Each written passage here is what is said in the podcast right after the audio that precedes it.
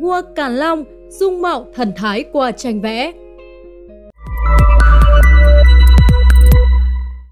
Dung nhan các vị vua trong lịch sử luôn là một dấu hỏi lớn ở thời nay.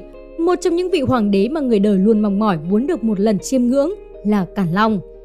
Càn Long là một trong những vị hoàng đế có tuổi thọ lớn nhất trong lịch sử Trung Quốc.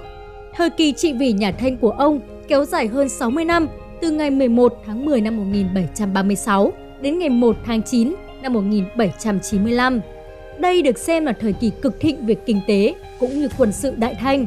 Thế nên, ngoài những nghiên cứu về đời tư, hầu như các học giả luôn muốn tìm kiếm dung mạo thật sự của Càn Long đế để xem vị hoàng đế này trên gương mặt có nét gì đặc biệt.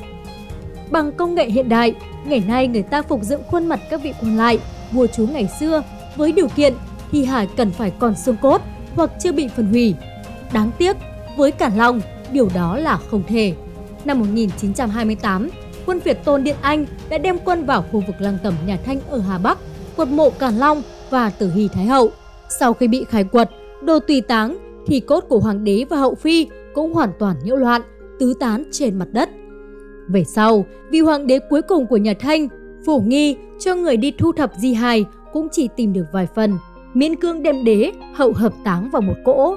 Thế nên, quả thực sử dụng di hài để phục dựng dáng người, khuôn mặt với Càn Long là điều bất khả thi. Bây giờ, người ta chỉ có thể mường tượng một phần nào đó dung mạo của Càn Long đế qua bức tranh vẽ mà thôi. Trong ngành này là tranh vẽ bảo thần Vương Hoàng Lịch, tên thật của vua Càn Long.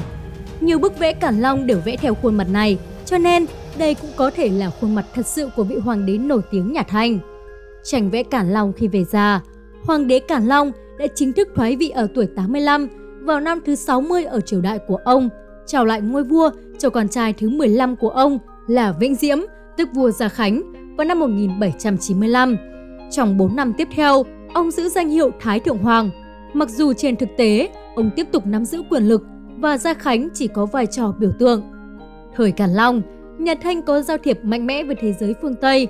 Một số nhà sử học, họa sĩ được phép vẽ lại Càn Long, qua đó cho người đời thấy được một phần dung nhan hoàng đế.